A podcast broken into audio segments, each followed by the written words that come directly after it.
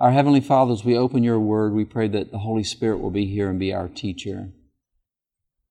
May our eyes be all for Christ. May we understand what He has done for us. Help us to grasp the joy of your love for us. In Jesus' wonderful name, amen. Chapter 7, the first part, is one of the most misunderstood parts. In fact, I've heard it even with Adventists say it's sweet kindness. Uh, people misunderstand this allegory uh, that Paul is using.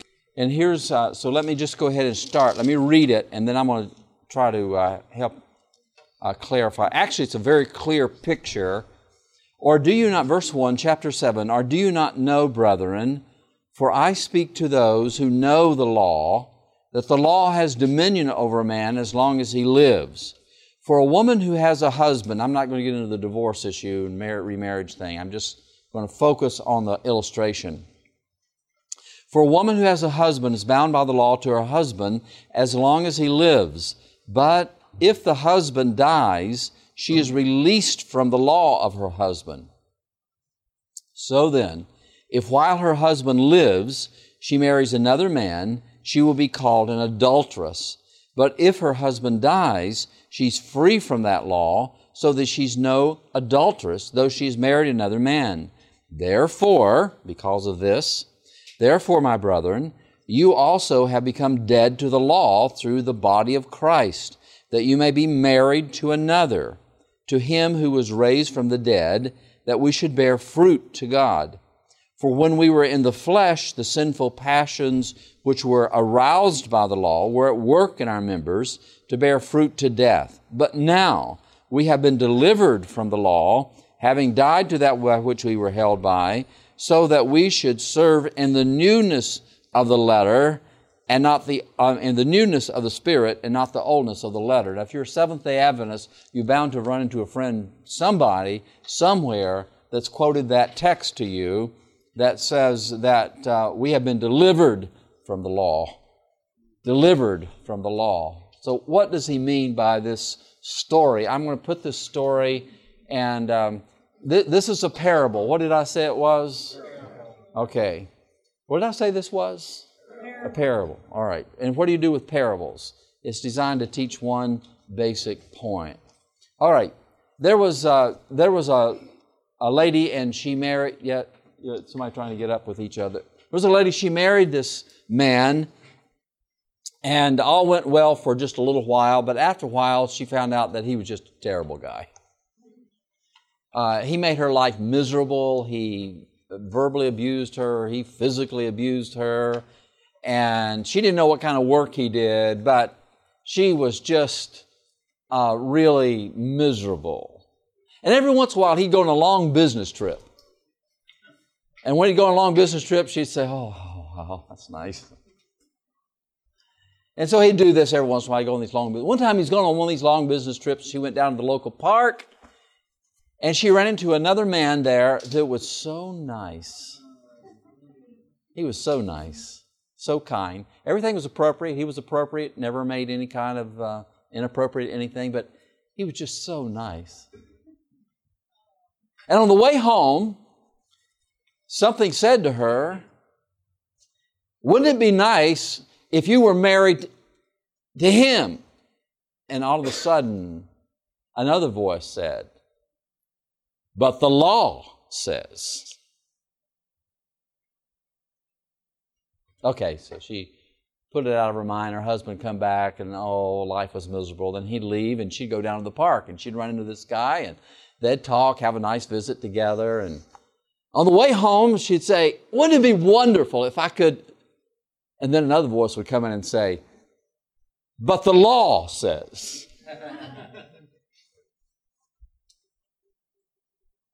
well, this went on a while. Nothing, everybody was nice. Uh, you know, they were, nobody had any wrong kinds of anything. But every time she'd go home after leaving that, she'd hear that voice. But the law says. So one time her husband left and he left on a long business trip. And he was gone for quite a long time. And uh, she went out to pick up the morning newspaper. I could say she turned on the internet and looked at the morning news, but anyway, I like the newspaper for this one better. So she was out, she picked up, what did I say this was? Okay, I just want to make sure that you understood that. Uh, she went and picked up the morning newspaper. My wife doesn't like this illustration, but you'll understand why in a minute. But she went and picked up the morning newspaper and she opens it up, and on the headlines it says, Notorious criminal executed by the state. Whoa, what's this all about? And she began to read it, and she read her husband's own name. And she almost smiled. What did I say this was? Yeah. So she almost smiled, and, and because she felt a little guilty about that. And uh, so, anyway, in the course of time, she, met, she went down to the park again. And this man was so nice, and they had become such nice friends. And on the way home, she was saying to herself, Wouldn't it be nice if I could be married to him? And suddenly there's no voice. There's no voice that says, but the law says. In the course of time, they became good friends and they, they got married. And then he told her something. What did I say this was? he says, There's something I didn't tell you. I actually am the king and I've been in disguise, so I was somehow looking for a wife, and but I'm the king, and I have to tell you something else. I put your husband to death. That's the part my wife doesn't like. I know what you're thinking, and don't think that.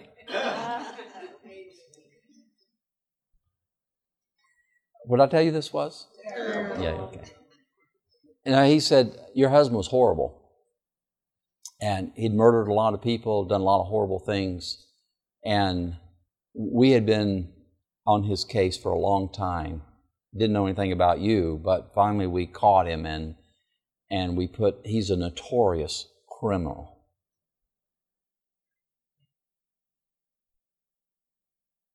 So they got married. Now, before, ladies, forgive me, I'm stereotyping just a little bit for the story's sake, okay? Is that okay? You forgive me? Bef- before, when she was married to this terrible guy that was ruining her life, was there still meals to cook? Was there still, yes, your husband should help you with this, but remember, this is a parable. I know you may appreciate me making sure that was clear. Uh, this, so, are, are there still meals to cook and the house to clean and all that kind? Of, is there still chores to be done? That's my point. Yeah. There's still the obligations between the husband and wife that normally go in life. And now she's married to this new pastor, and she is so happy. She's so very happy. And when she does the dishes this time, she's happy doing the dishes. Why is she happy doing the dishes? There's a big difference, isn't there, between who you're married to But let me ask you a question, and this is what I ask my friends. The duties didn't change, did they? So here's the punchline the law never changes. It doesn't matter whether she's married to this scoundrel or whether she's married to this prince the law never changes. And here's Paul's punchline. Now you'll get it, I think, my parable. On Calvary's cross, Jesus took the old man that we're all married to at birth and he killed him on Calvary's cross. So we could be married to him. Follow me? And and he killed that old man because that old man needs to die. I mean, he needs to be really eradicated. So now we don't serve in the uh, in the letter of the law. Before, when she was married to this old scoundrel, how did she serve? When she washed the dishes, was it fine? Terrible. So he's just going to scream and rage. And when she washes the dishes over here, she gets kisses. So now she serves not according to the letter, but according to the spirit. Because the law never changes. And that's Paul's point. When you know Christ, he comes and puts to death the old man so that we might be married to him. He uses the marriage as an illustration, but you got the, uh, the whole uh, picture. Okay, here's a uh, question. I just, I don't have a question. I just wanted to say I lived that life with you. Mm. And then I was released. And I know I've been married for 10 years. One year Okay, I, I, I, appreciate the testimony. I just want to be careful I don't get into a lot of that, but you understand where I'm coming from. But my point is that I, I, wanted to help us understand what Paul says because what Paul is saying there is that you're not delivered from the law in the sense that you don't have to obey it anymore. You're delivered from whom you're married to because the law kills the old man. Christ killed him on Calvary's cross so that we could be free to be married to another. Now let's listen to that text again Don't forget that was a parable, please. Look at verse 6 now. But now we've been delivered from the law. How then, how then are we delivered from the law? What delivers us from the law? How does he deliver us from the law? He delivers us from the law by killing the old man. Now we're free, am I right? So you don't hear the voice anymore, but the law says. No, we're free now to marry Christ because he killed the old carnal nature and we're free to belong to him. So that's what it means to be delivered from the law. We're delivered from the law, having died to what we were held by, so that we should serve in the newness of the Spirit and not in the oldness of the letter. Do you understand that now? Any questions on that? So um, that's what Jesus did for us on Calvary's cross. A wonderful thing for what He did for all of us on Calvary's cross. I open that door because that keeps a little breeze, but we do get a little extra noise with it. Okay, in the back. Just real quickly, I have a note from evidently a previous sermon that um, where where the law you used a different word than bound, but I just have a little footnote. But before it was a hostage situation. Oh, okay. I thought that was good. Yeah, yeah, yeah. Now this, this old carnal nature holds us hostage in a sense because he doesn't want to let us go. And the only way we can get loose from him is for him to die. So that's why the battle is between Christ and the old nature. Okay, let's um, let's go on down here, looking at verse seven. What shall we say then? Is the law sin? So you can't have it both ways. You can't be delivered from the law and I don't have to obey it anymore. That's a conclusion that a lot of people make. I'm delivered from the law and don't have to obey it anymore. And then turn around and say, is the law sin? And say, certainly not. No, the law never changes. It governs everything. It governs both marriages. It governs the marriage of the old man and it governs the marriage of the new Christ that we are married to, so to speak. Certainly not. On contrary, I would not have known sin except through the law, for I would not have known covetousness. By the way, where's that a quote from? Ten Commandments. So we're talking about context here is the Ten Commandments. I would not have known covetousness except the law said, You shall not covet. But sin, that's an old man, taking opportunity by the commandment, produced in me all manner of evil desire. For apart from the law, sin was dead. Why is sin dead apart from the law? There's, there's, uh, there's some chairs over here. You can just come on in. You're, yeah. There's some chairs over there too if you want to. Why? You're fine. We're glad to have you. Just come on in. Why, why is sin dead apart from the law? There's nothing to point us. Because I wouldn't known what sin was unless the law told me what it was. So sin make, I mean, the law of God makes sin jump up. And that's where repentance comes in. Remember my how you die? You're buried, you die, you're buried in front of God's law. That law has an enormous power to drive us into the arms of grace. And um, all right.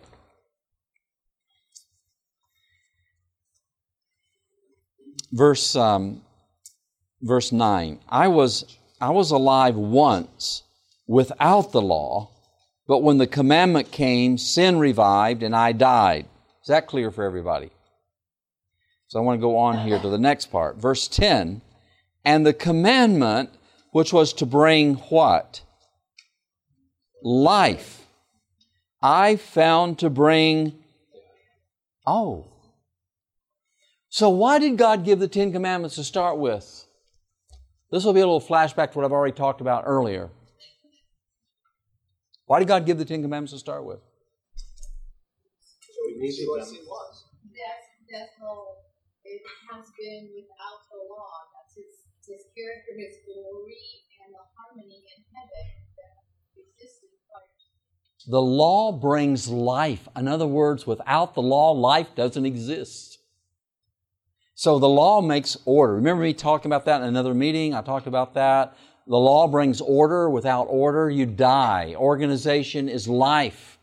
And so here's that text, a very powerful text. The law brings life. That's what he says. Looking at, again at verse uh, at verse nine, I was alive. I mean ten, and the commandment which was to bring life. Why does it now bring death? Because the law is correcting the disorder. So why do you go get surgery for some kind, like I say, cancer? Why do we go get surgery for cancer? That's right. It's bringing disorder. So you got to get rid of the disorder. So the surgeon goes in and does what he does. That's what the law does. The law is here to say, look, if you bring disorder into the universe, you bring sin into the universe, the law is going to do something about it. And the reason the law is going to do something about it is because the law is trying to preserve life. That's how crucial this is. Most people don't get it. Most people live in this uh, oh, okay, God made 10 rules, so I guess I have to keep them. No, God made 10 rules so you can live. So the universe can live. And everything about Calvary's cross is to bring mankind back into harmony with that so that life can exist in the universe. No law, no life. That's why there's justice. That's why we usually read those words, the wrath of God. That's the reason you read the words about justice. It's not that because God is just arbitrarily angry. You know, I don't like that Jay Gallimore. I just don't like, you know, the shape of his nose or whatever it is. I, God's not that way. That's not the issue here. You're, you're, you're not just making God mad because it's you. The fact is that if God lets you and me exist in a sinful condition, we will become the seeds that destroy the universe. Life cannot exist with sinners. And what we're going through right now is a process in the universe that would eliminate sin from the universe. It eliminates sin from the universe in two ways. Either we become converted and changed and transformed, or justice, in order to preserve the universe, is going to eliminate us. Those are the two choices. And that's not because God's mean. It's just because God cannot preserve life. He has to make a tough choice here. It's not that he want if he if he hated you, he would have never sent his son to Calvary's cross. If he wanted us to die, he would have never emptied heaven in order to transform us and to forgive us our sins. He would have never done it. But he did it because he does love us. But he will not allow life to come to cessation in the universe. He's going to preserve the universe. The devil is not going to be allowed to take over the universe. The devil is, I'm sorry, I know he's really bright. He knows 2 plus 2 equals 4 really well. But he's really, really dumb. Because he cannot sustain the universe. And his principles destroy the universe. That's why I said the great controversy between Christ and Satan is between the principles of the devil, which is selfish principles, versus the unselfish principles of Jesus. And if we're going to be converted by the grace of God, then we need to start living an unselfish life now. And that's what Jesus does when He comes into my heart. He starts helping me by the grace of God to live an unselfish life. And when you live an unselfish life, your life's going to come into harmony with God's Ten Commandments. Now, making sense? Uh, we have a wonderful God. He set the universe up. It runs by law. And He set it up so He could he maintain order, divine order in it. And he, he loves us so much, He wants to bring us back into harmony, bring our hearts, our affections, all back into harmony with the universe. When that happens, the law of God is a pleasure. You're grateful for the law of God. Okay, still with me? All right, I didn't see any hands waving around out there, so let's um, let's go on. That, that's such a key verse, uh, really, in all of Scripture. and There's probably maybe some other parallels to go with it. But let me go to verse 11. For sin, taking occasion by the commandment, deceived me, and it killed me. Therefore, the law is holy, and the commandment is holy, and just and good. I don't see how anybody can read the book of Romans hardly and come away and say, God's law doesn't really matter. I can disobey the law of God at will and still be saved. That's not what he's saying at all. Now, you cannot be saved by keeping the law, but you cannot be saved by ignoring the law either. Um, yeah, there are no fence sitters. You're, you're going to be either inside the fence or outside the fence. And if you're outside the fence, I'm sorry. All right, then Paul goes through, I'm going to, I'm to paraphrase uh, a little bit here, and then I want to jump over to chapter 11. Um, because I'd like to get into the Jewish thing, and I hope I've got enough time to do it at least barely. Um, Paul talks about this struggle he goes through. These those things I would do, I don't do, and those things I would do, I don't. You know, you know the the thing. And then in verse twenty four, he says, O wretched man that I am, who will deliver me from this body of death? Now go back up to verse 22. He talks about this struggle in his life. He says, For I delight in the law of God. What law do I have here? That's the Ten Commandments. I delight in that. In the law of God, according to the inward man. But, verse 23, I see another law. What law is that? It's the law of sin. You can look at it. It's the carnal law, if you want to put it that way. I see another law in my members, warring against the law of my mind, bringing me into captivity to the law of sin, which is in my members. That's the carnal nature. So he says, I know the law of God and it's good. I delight in it. I mean, I'm basically a good man. I, I, I don't want to, but there's another law that's at war with the law of God. And these two are fighting. By the way, the law of God's commandments cannot win this war. Can't win it. They fight. Cannot win it. But hallelujah, there's another law. And notice the answer to the old wretched man that I am, who will deliver me. Notice verse 8, chapter 8, I'm sorry, verse 1, chapter 8, verse 1. There is therefore now, now, no condemnation to those who are in Christ Jesus. You want to stand up and say, Hallelujah. I may have that clashing, but if I'm in Christ, there's no condemnation. That's why that I love that uh, part uh, we already covered in chapter 5 and this grace in which we stand. It's not an on and off again relationship. It's not once saved, always saved, but hallelujah, it's not, I don't wake up this moment and think I'm going to be lost and the next moment hope I'm going, no. this grace in which I stand.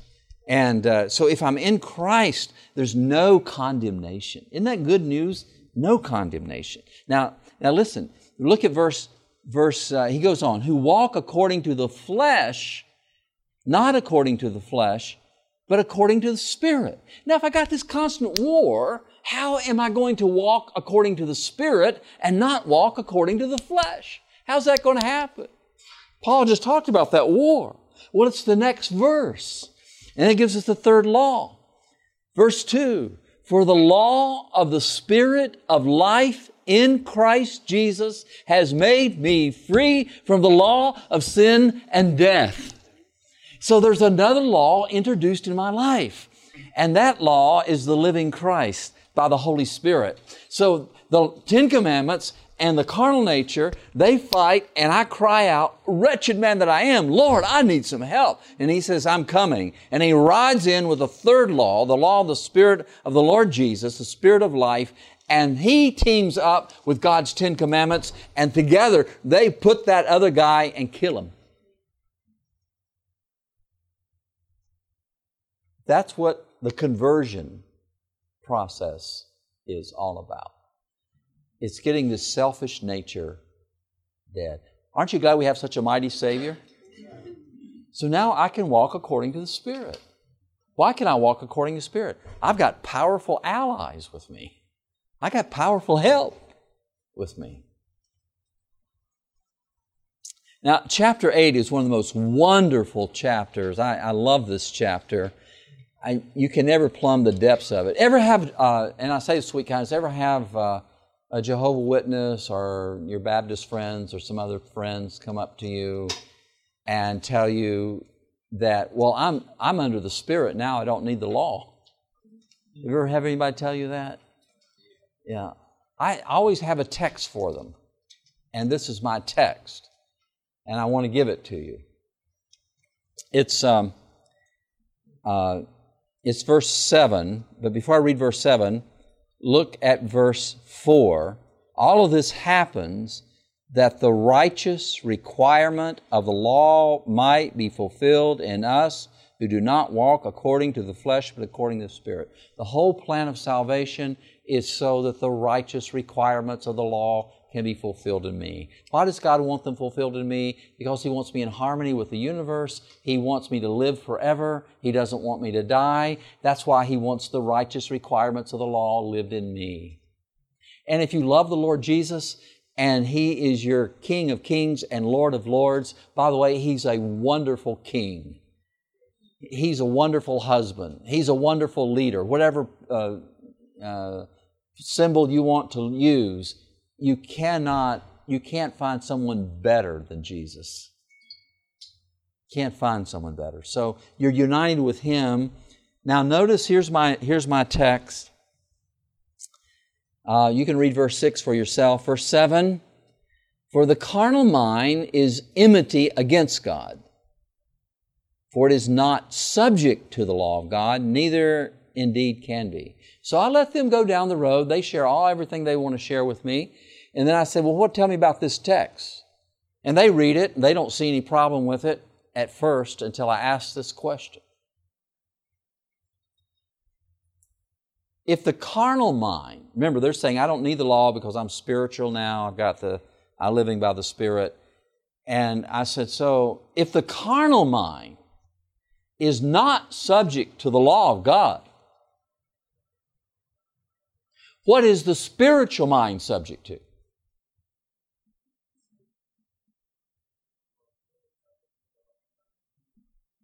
the, in my best Southern English, there ain't nowhere to go. because the carnal mind and the spiritual mind are opposites. So if the carnal mind is not subject to the law of God, that means that the spiritual mind is subject to the law of God. Okay. I've, heard the, read stuff that a man in Romans 7, it's unconverted, and somebody will say it is the converted man. Some will say it's unconverted man. I've heard it, I've heard it both ways. Is he converted or unconverted? I don't know. I think I had the same struggles when I was unconverted as when I was am converted because the old man's still not dead dead. It seems to me he wouldn't be happy with the law of God if he was unconverted. Yeah, you, you can kind of take it. The truth is, we have to have that third law in our life. I have to, I have, somewhere along that line, I've got to be converted and have that third law in my life. And if I do have the third law in my life, then that third law is going to give me the victory to be able to walk in the Spirit and to have the righteous requirements of the law fulfilled in my life. So the real issue here is how do I get that third law, the law of the Spirit of the life as it is in Jesus? Well, I get that when I'm converted and invite Christ into my life. Yes. I, I'm a little, uh, I'm not understanding maybe how your, uh, how this uh, third law hasn't been around all the time. This is not a new law. I mean, you're, you're, it's something you're calling third law, correct? Okay. Uh, the law of Jesus, Spirit of God. It's nothing new just because Christ uh, died on the cross. It's been there all along. This, this uh, I think that's a that, that's fair. I mean, Paul is trying to help us to understand what's going on here. So he's the one that calls the law that I, the law of um, of the commandment which I delight in. And then he calls the law of sin. And then, oh, wretched man that I am, these two guys are fighting. And then what's the solution? And the solution is what I call the third law, which is, and he calls it a law, the law of the Spirit of life as it is in Christ Jesus. So the only way I get that third law is when the living Christ comes into my heart and life. That's the only way I get that third law. Now, that happened before the cross because they anticipated the cross. So when people surrender their life to Christ, he also worked in them with that same law. Um, so you get that third law when the living Christ is invited into your life. You're welcome. It's a good question. All right. I don't want to go too far, too fast that I uh, um, uh, lose you here. All right, let me go down. I'm, I'm trying to skip along. You forgive me, and you, will have to follow in your lessons there as you uh, go home. Um, I want to look down at verse 15, and we get into the, the Spirit of God here. Verse 15 For you did not receive the spirit of bondage again to fear, but you received the spirit of adoption, by whom, whom we cry out, Abba, Father. So Paul is using all kinds of illustration. He uses the marriage illustration. Now he's using the child father illustration. And he says, now, if, once you've been adopted, well, how do I get adopted? If I receive Christ and put my faith in him, he becomes my elder brother. I'm adopted into the family of God. And, uh, and when I do that, now I may call my Heavenly Father Abba. By the way, Ellen White says the, the title that Jesus, that the Father in heaven, the Lord in heaven, by the way, He's not just our Father, He's also the Creator, if you please. He's the judge. He's, he's many, many things, the counselor. But the title that she says endears the Heavenly Father to us is the title Father. And it was the title that Jesus used, our Father. And this is not a Father that is arbitrary. Many people have had fathers that weren't so good fathers. But this Heavenly Father, this Father is a wonderful Father who really loves us who really cares about us. And so once you're adopted into the family by means of Christ, then you may call the God of heaven, the creator of the universe, you may call him your father. Isn't that beautiful? You're part of the family. That's why I love that song. We are part of the family of God. We sing that song. And so our Heavenly Father makes that clear. Yes?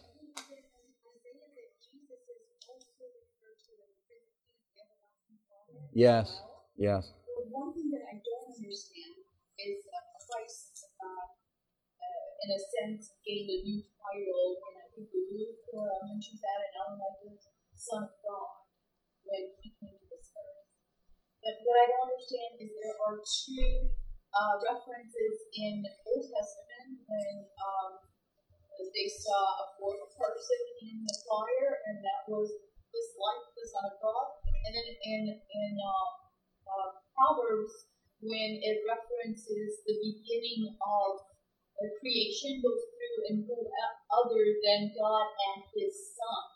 And I just, how can that be? How can they, because it's not referencing to the future when Christ comes, but to the present and the past. How can he be the Son of God? I don't understand that. Um,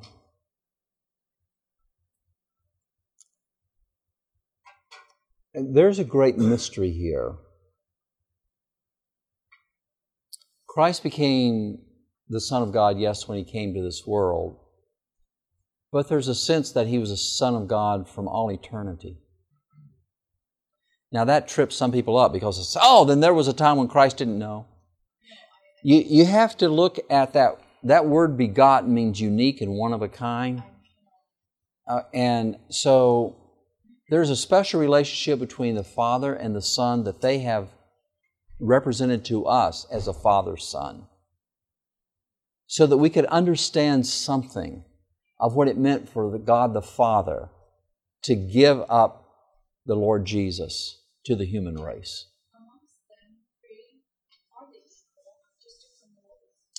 Different roles, but there's uniquenesses there that we can't understand. And but we accept the revelation. And the revelation is that the relation between the Father and the Lord Jesus is like the relation between a father and a son.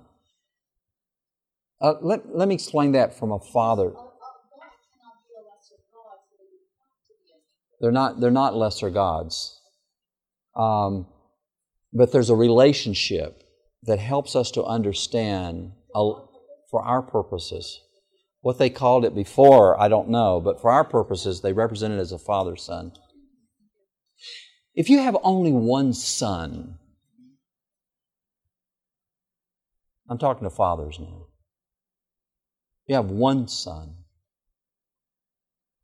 and you start hearing the beating of war drums, what do you start to think? What do you start to think? Exactly right.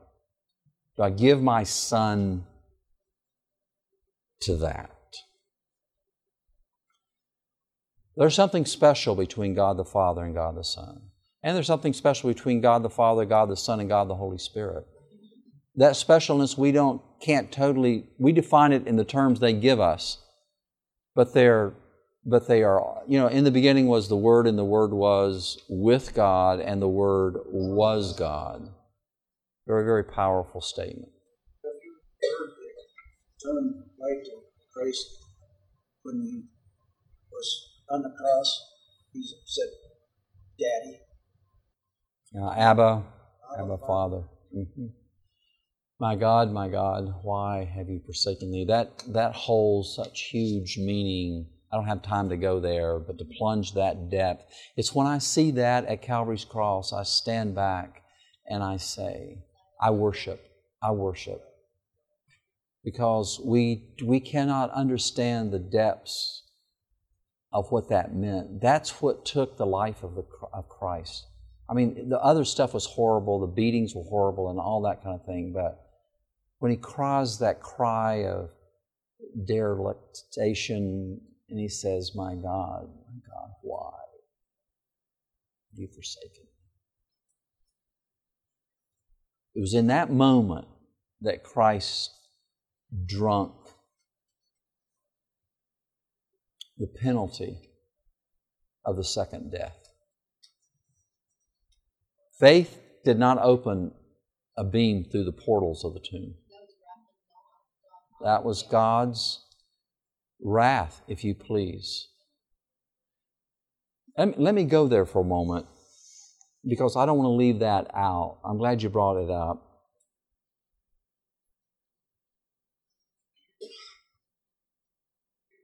It, it helps us to understand this whole essence of the gospel where God sacrificed himself in Christ to his own justice and set us free.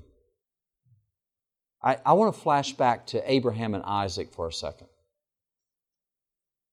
Do you think there was suffering going on between going up that Mount Moriah with just Abraham and Isaac? You think there was suffering? You think there was grief and pain? What, what do you think happened? What kind of grief and pain when Abraham says, Isaac, God told me to sacrifice you. You're the sacrifice. Do you think there was suffering there? Isaac's probably 18 years old. He's got his whole life in front of him. He could have easily pushed his father away and ran. He didn't have to allow himself to be bound to that to that altar. That shows the dedication of this young man. And then what about his father? What kind of suffering? I often ask this question Tell me, who suffered the most?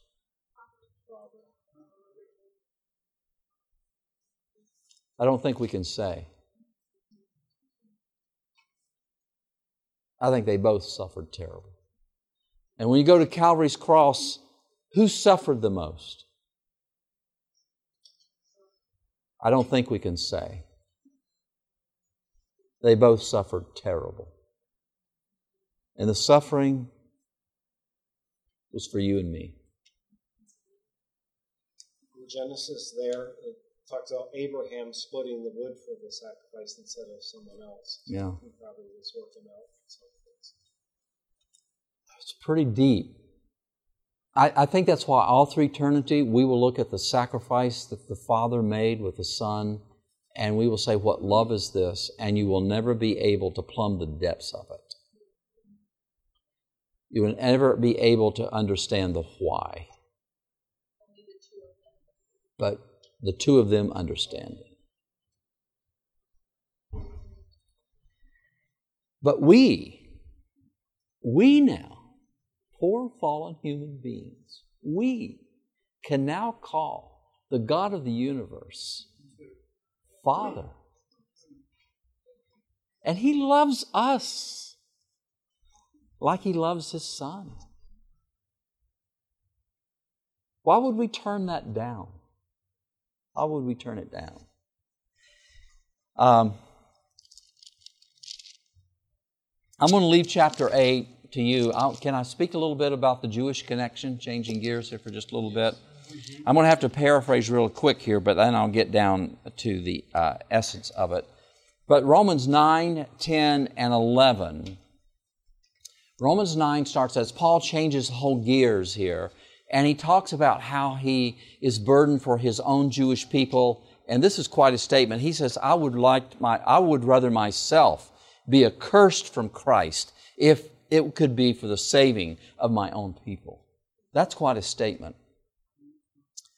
And then he goes down through Pharaoh and he talks about Pharaoh's heart being hardened. I think I've talked about that before. We're not talking about predestination here. We're talking about God choosing a really stubborn guy and putting him on the throne and then letting it work out the way it did. I'm not going to get into that very much.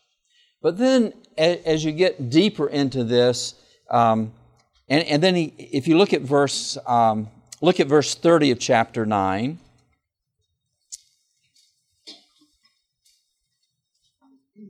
Maybe I should go back just, well, I'll go back to that in a little. Look at chap, verse 30, chapter 9. What shall we say then?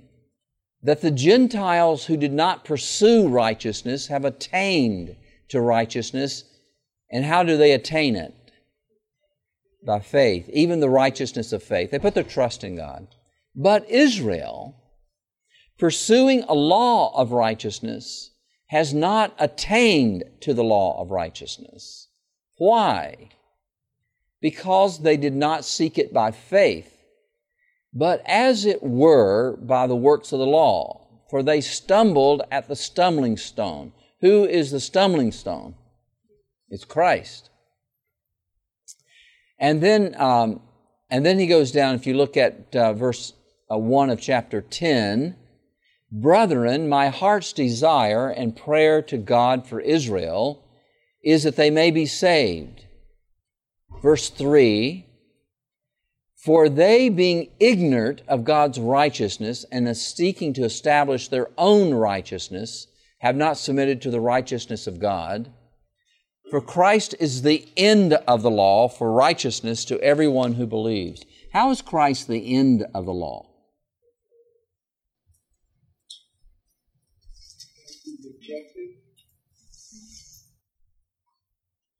Christ is the law.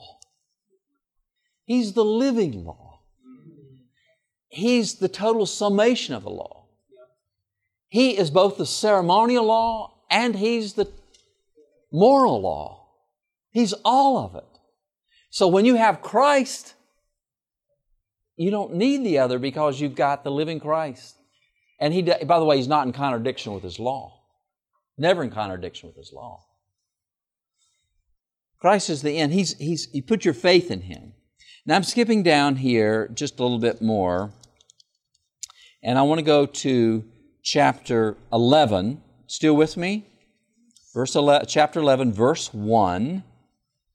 And I say then, has God cast away his people? Talking about the Jewish people. What is Paul's answer? Certainly not. Now, question answer.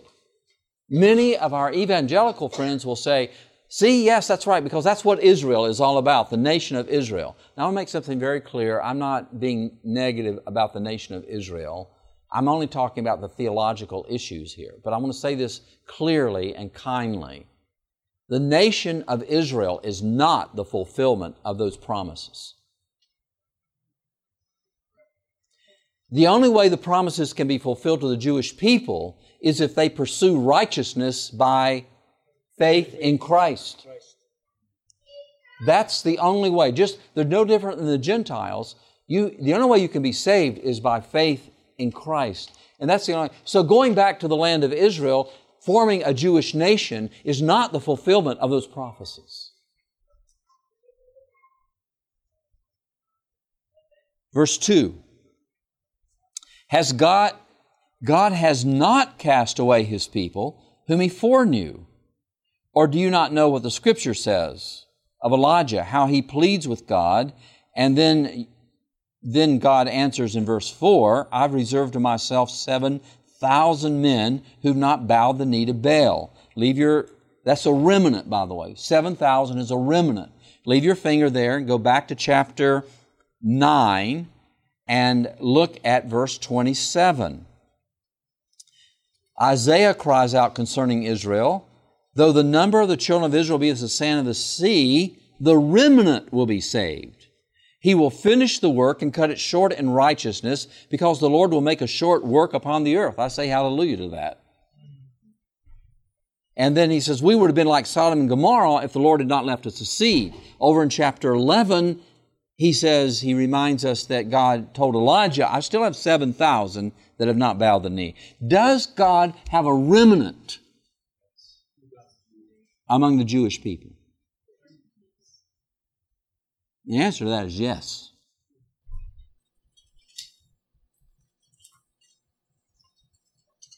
So I'm curious, is the remnant spoken of here all about the Jewish? It's talking about the Jewish people.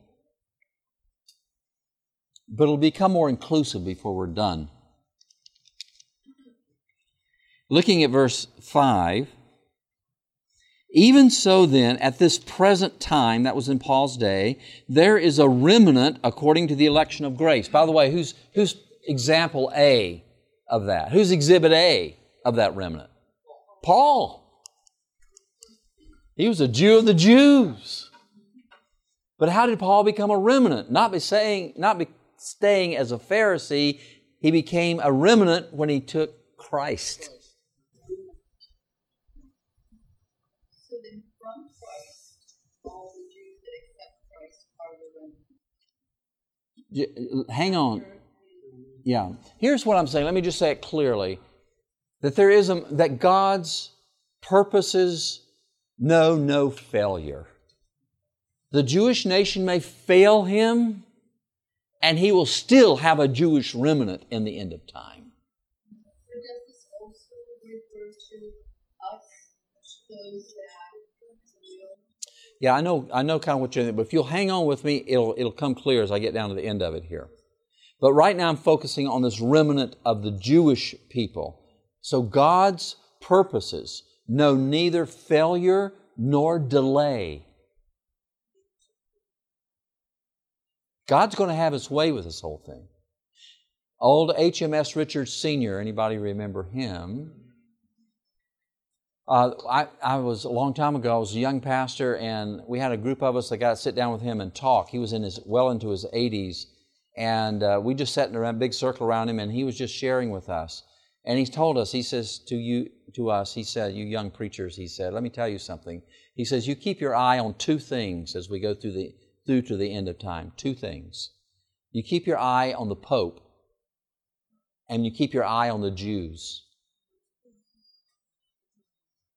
Now, let me tell you how accurate he was in a sense, because if you flash back to if you flash back to the Dark Ages, one of the reasons for the Crusades was to try to get rid of the Jews, not just the Muslims. What was World War II? What was that all about?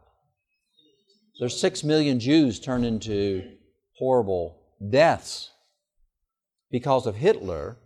And Hitler told the this is no secret, by the way. He told the Roman Catholic Church, he says, "What you wouldn't do, I will do." He was a Roman Catholic till the day he died, and he was never excommunicated from the Roman Catholic Church. And if you want to read a really good book, read the book Hitler's Pope by John Cornwell. John Cornwell was a staunch Roman Catholic who didn't believe the charges that the Vatican was pro Nazi during World War II. And he went and he says, I'm going to prove it. And he came back and said it was worse than what they said it was. If you don't have that book, you should get it. It's called Hitler's Pope by John Cornwell. Hitler's Pope. Um, at any rate, the Jews have been an issue. Why are the Jews an issue? Because God reached over and took them out and carved them out and made them his firstborn. And when he brought them out, he says there's two things the, the blessings and the curses. If you follow me, you get the blessings, and all the world will know that I am God. And if you disobey me, you will get the curses. And all the world will know that I am God. The world, the, the Jewish people are God's exhibit to the world of who He is and what He is. And just as He refused to allow Pharaoh to kill his firstborn, He refused to let Hitler do it either. And he will refuse to let the Muslims do it either. He's not going to let anybody do it. In fact, he's going to do something that's going to amaze the world.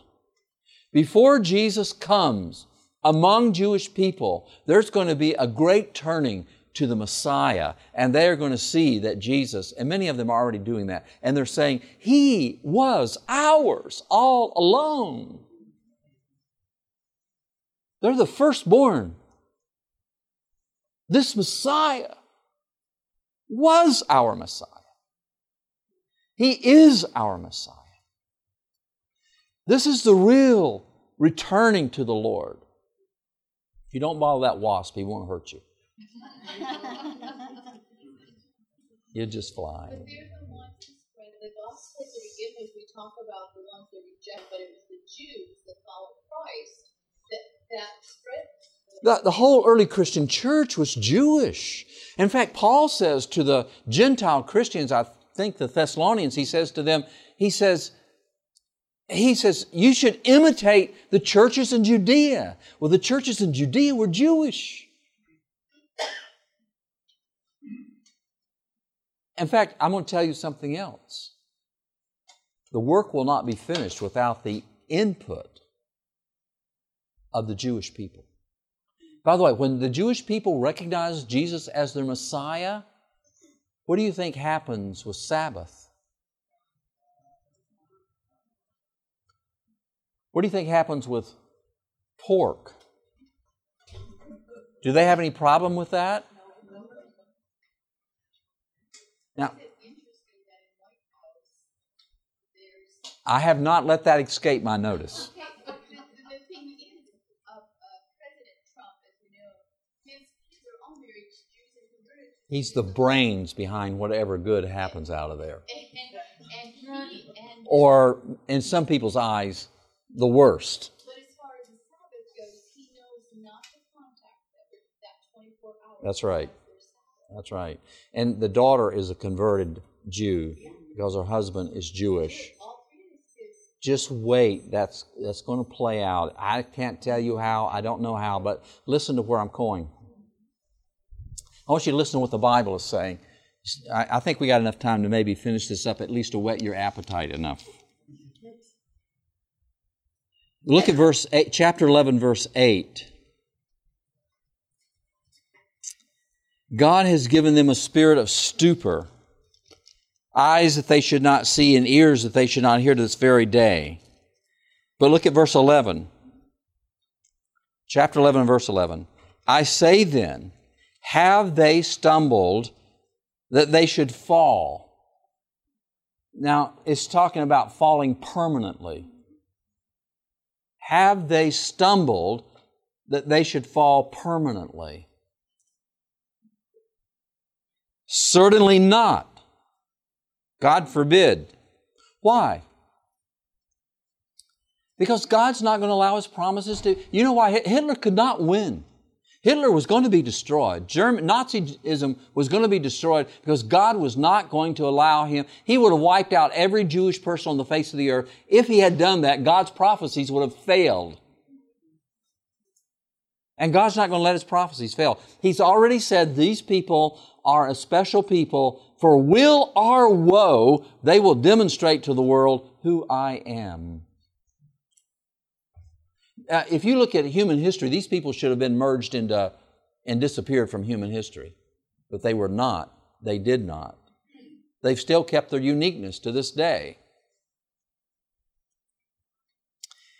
But through their fall, to provoke them to jealousy, salvation has come to the Gentiles.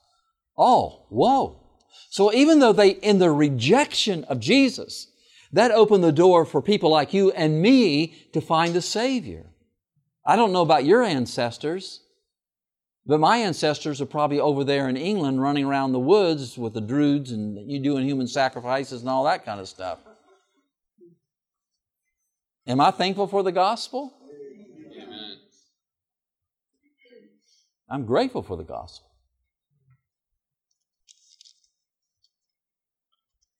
The salvation is coming. Now, now listen to this. Look at verse 12. Now, if their fall, Jewish fall, is riches for the world, and their failure, riches for the Gentiles, how much more their fullness? You get it. In other words, if the, if the Jewish people are rejected, or reject the Savior and they fall, but sometime later they come back, if this be, if even their fault, it's like I said, they're, they're a symbol. Uh, God is going to use them for will or woe. So they fall. God uses that to do what? He, he unleashes His grace and His goodness to the Gentile world. If that, if, if their fall could result in something good and wonderful for all the rest of us, what would be their putting back in to Christ? What would that be like? I'll tell you. It'll be the coming of Jesus. Now, let me give you the rest of it. Look at, look at verse um, 13. No, I'm going, to, I'm going to skip 13 and 14. You can figure that out. I'm going to put 15 with 12. Here we go. For if their Jewish people being cast out is the reconciling of the world, what will their acceptance be but life from the dead? Tell me, when are the dead resurrected? When do the dead get life? I think what Paul is saying is that when you see this great, mighty revival among the Jewish people and they discover Christ, not all Jews, but many of them, this is going to be a mighty movement at the end of time. When they discover Christ, the result of that is going to be the coming of Jesus and the resurrection of the dead.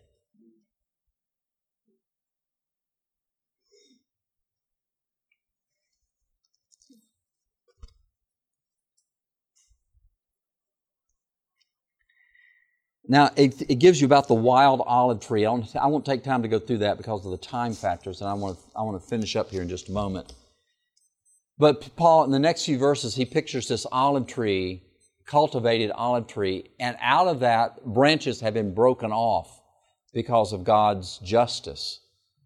And wild olive trees, not cultivated ones, their branches have been broken off and grafted into, contrary to nature, into the cultivated olive tree. Normally, you, you do it the other way around, am I right? So, but these wild olive tree, these wild olive branches are the Gentiles. How are they grafted into this cultivated olive tree? By faith. In other words, if they have faith in Christ, they're they're they're um, grafted in. How are these cultivated olive branches broken off? Because of unbelief, because of lack of faith. So they're broken off. Now, Paul says if you can take a wild olive branch by faith and graft it into that tree, isn't it going to be even easier to take a the cultivated olive tree branch and graft it back into the tree? And then he says, all Israel will be saved. Now, that word all Israel means everybody that's in the tree. And who's in the tree?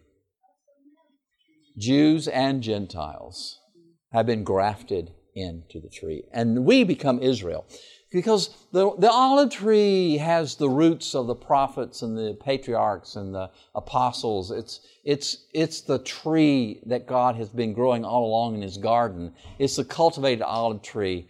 And when God is done, He's going to have grafted into that. He'll have some that were never broken off because they always had belief.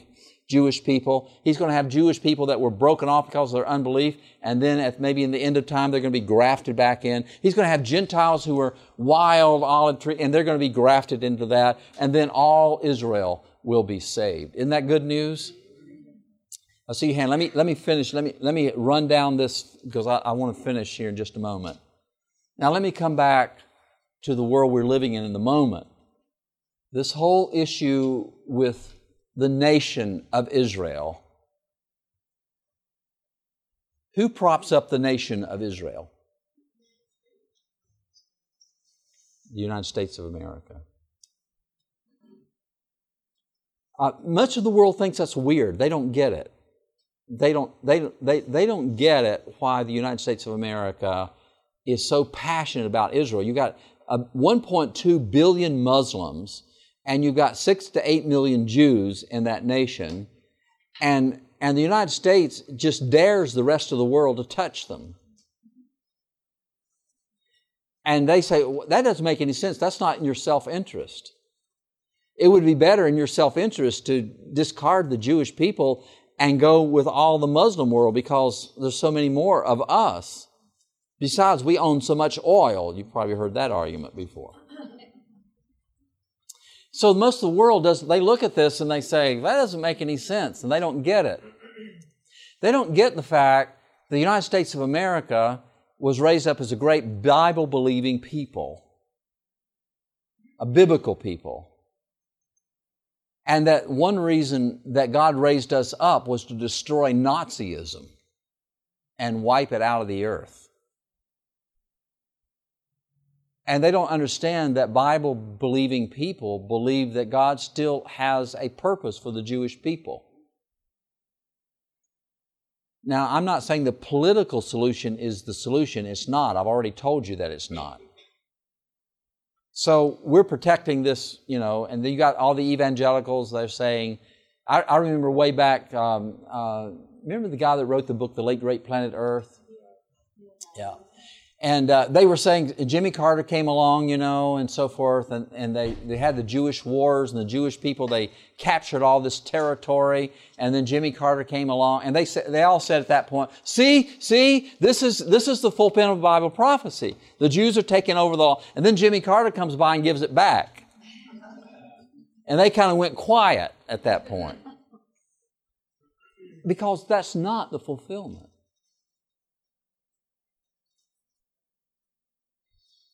What happens if the nation of Israel causes the United States a lot of pain and suffering? How quickly will the American public figure out that it's not in their best interest to protect the Jewish nation any longer? How long would that take? About overnight. This nation runs on popular whatever. Let's say that runs simultaneously with a lot of Jewish people coming to face to face with the Messiah and they're embracing Jesus as their Messiah. So you got this great movement. And now this great nation of the United States, who's now being dominated by the papacy, and the papacy for 1200 years has hated the Jewish people. I heard, um, I was out, out west in, in uh, the Seattle area in Auburn, Washington. I was listening, I was out working my camper one morning, and I was listening to King Radio Talk Show, and one of the guys came up there, and they were, it was Martin Luther's birthday or whatever, and they were just downing Martin Luther, saying he hated Jews. He said some pretty awful things about Jews. But I thought to myself, you guys are you, guys didn't do your homework. Where do you think where do you think Martin Luther learned to hate Jews? He learned to hate it in the monastery. He's just reflecting the culture of his time. He learned it from the Roman Catholic Church. And uh, so this nation is being dominated by that. You put all that together, and you could have a scenario where overnight, now listen to me carefully, you got a huge movement of Jewish people becoming Christians. You've got the Gentile Adventist church, in essence, beginning to merge with that movement.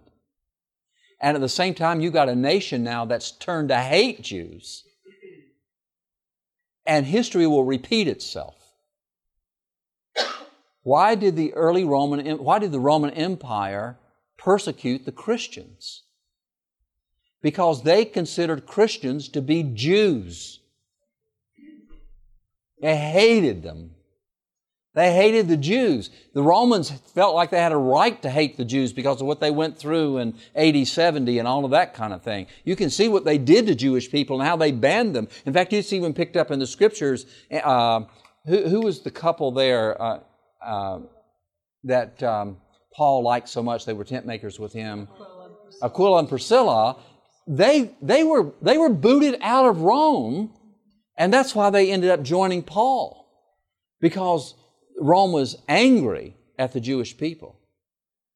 So you could have a situation in this nation in the end of time where the whole world, already the rest of the world hates Jews.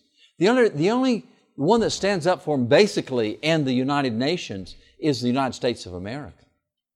You can, you can do the new stuff yourself do the history research. The whole world now turns against Jewish people. And they come up with that thing. And now, many Jews are Christians, Adventists are Christians, and they look at Adventists and they say, What? You keep the Sabbath? You don't eat pork? You're Jew. and the mark of the beast. You wonder how anti Sabbatarian anger can grow. The mark of the beast can very well be connected to anti Semitism in the end of time. But the promise is that when that Jewish revival is interjected into the final movement of Earth's history, the gospel will be finished, Jesus will come, the dead will be resurrected, and all Israel will be saved. God's prophecies know no defeat, and they know no delay. I don't have, I've got about one more minute. You got a question before I can? Okay. You said that um, the, the olive uh, wild tree will be cultivated, Jews and Gentiles both back into the tree, and that will be the spiritual Israel. So, is there truly now, as we say, a spiritual Israel? Yes, there is. I believe that, I'll, I'll be very clear, I believe that the Adventist Church fulfills the conditions of keeping the commandments of God, the testimony of Jesus, and the faith of Jesus. It's the only church that does it, has those three. It is God's remnant people. It doesn't make us any better, but we're to be His instruments in the end of time. And what God is going to do is a lot of Jewish people are going to be converted, and they're going to interject into that, and that's going to pour energy into it. The world will turn angry, but at the same time, there's going to be a reaping around the world. Listen, there's nobody going to be able to declare the unchangeableness of the law of God like a Jewish Christian. Yeah, yeah, that's right. And so, in the end, all Israel will be saved. Lord, I just want to be part of Israel, the true Israel, the part that's grafted into that tree. That's the part I want to be. And aren't you glad that God doesn't care about ethnicity? The only reason He picked up Israel was to show His power and to be able to reach the rest of us. Even in their failure, He used it to reach us. And then He, in the success, what is that going to be? The coming of the Lord, the resurrection of the dead. Let's bow our heads. Gracious Father in heaven, you're so good to us. Thank you for the wonderful book of Romans.